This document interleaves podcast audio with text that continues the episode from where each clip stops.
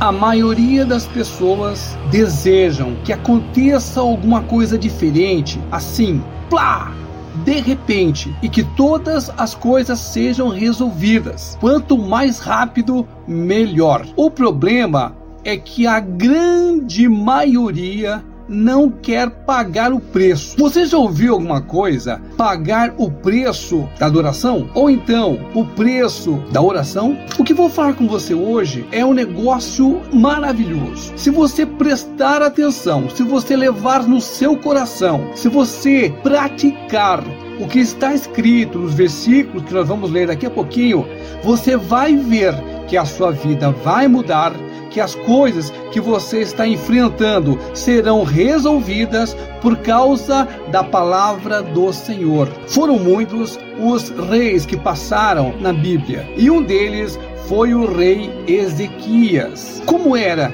Ezequias? Vamos ler então, segundo a Reis, versículo 18, do 1 até o 7. Diz assim: E sucedeu que, no terceiro ano de Oséias, filho de Elá, rei de Israel, começou a reinar Ezequias, filho de Acás, rei de Judá. Agora nós vamos ler do 3 até o 7, tá? E fez o que era reto aos olhos do Senhor, conforme tudo o que fizera Davi, seu pai. No Senhor Deus de Israel confiou, de maneira que depois dele não houve, ó, preste atenção no que está escrito aqui, olha. No Senhor, Deus de Israel confiou, de maneira que depois dele não houve quem lhe fosse semelhante entre todos os reis de Judá, nem entre os que foram antes dele. Porque se chegou ao Senhor, não se apartou dele e guardou os mandamentos que o Senhor tinha dado a Moisés.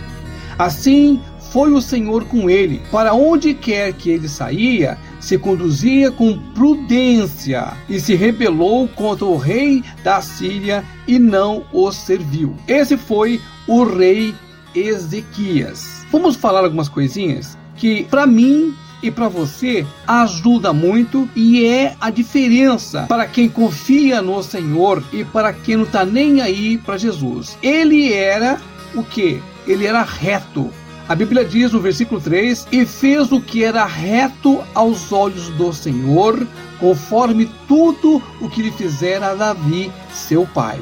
Primeira coisa Deus, ele tinha amor pelo Senhor, tanto é que ele, ele era obediente, levava a sério a palavra do Senhor. A Bíblia diz aqui então ele andava reto, ou seja, ele obedecia ao Senhor. Outra coisa muitíssima interessante, no versículo 5: No Senhor Deus de Israel confiou.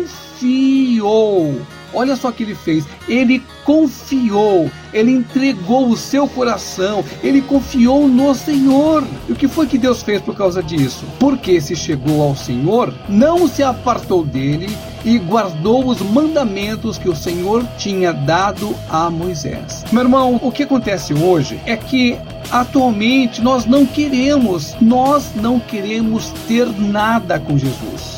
Nós queremos apenas viver uma coisa após outra e não queremos assumir nada com Jesus. O grande segredo deste rei é justamente o contrário. Ele tinha amor ao Senhor ele obedecia, ele confiava no Senhor e por isso que ele foi um dos grandes entre todos eles em Israel. Não fui eu que estou inventando nada, está escrito na palavra e você pode ver comigo aqui, ó. Porque se chegou ao Senhor, não se apartou dele. Olha só, não se apartou não saiu, não deixou. E olha que problemas ele teve, viu? Teve um monte de problemas para resolver esse rei aqui, mas o tempo inteiro permaneceu junto ao Senhor. É isso que nós precisamos fazer: é nos apegar ao Senhor, é acreditar e principalmente deixar Deus fazer as coisas. A maioria das pessoas querem fazer do jeito que quer fazer e ainda quer que dá certo. E quando tudo dá errado, aí sim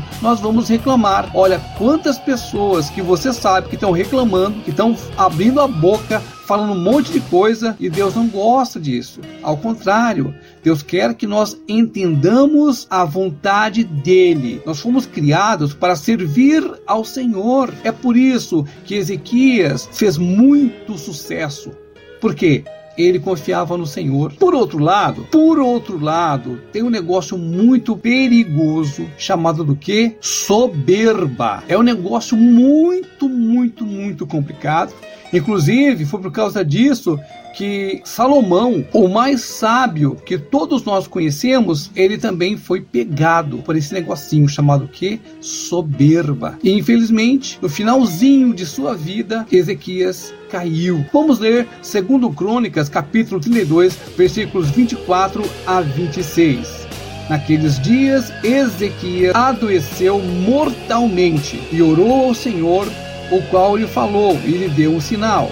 Mas não correspondeu Ezequias ao benefício que lhe fora feito, porque o seu coração se exaltou. Por isso veio grande ira sobre ele e sobre Judá e Jerusalém. Ezequias, porém, se humilhou perante a exaltação do seu coração, ele e os habitantes de Jerusalém. E a grande ira do Senhor não veio sobre eles nos dias de Ezequias. Vamos agora falar para você o que é esse negócio de soberba. O que é se exultar? Se exultar no coração significa se encher de orgulho vaidade e arrogância é pensar que é melhor ou mais importante do que os outros e que não precisa de Deus. É esquecer de reconhecer a graça e a bondade de Deus na sua vida e atribuir a si mesmo o mérito e a glória. É um pecado grave aos olhos do Senhor nosso Deus, pois contraria o seu caráter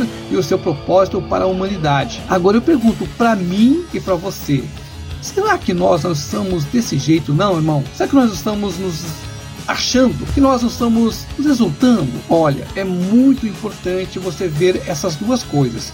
O quanto Deus foi poderoso diante de Ezequias. Deus usou coisas maravilhosas através da vida dele. Mas quando ele se levantou e se achou que ele era o cara, aí o Senhor fez o que? Justiça. Mas onde é que eu quero chegar? Eu quero que você entenda há um Deus todo-poderoso, o mesmo Deus de Ezequias, o mesmo Deus que você conhece, o mesmo Deus de Jesus Cristo.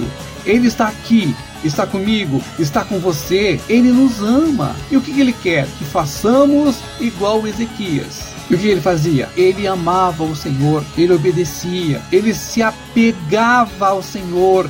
E por isso que ele foi tão mas tão, tão, tão cheio de sucesso. Ao mesmo tempo, quando ele ficou um pouco mais velho e que ele começou a se achar, o Senhor Deus simplesmente fez a justiça diante de Ezequias. Vamos acordar para nossa vida? Vamos buscar mais o Senhor? Você está tendo tempo para louvar? Você tem tempo para ler a palavra? Você tem conversado com o Senhor Jesus?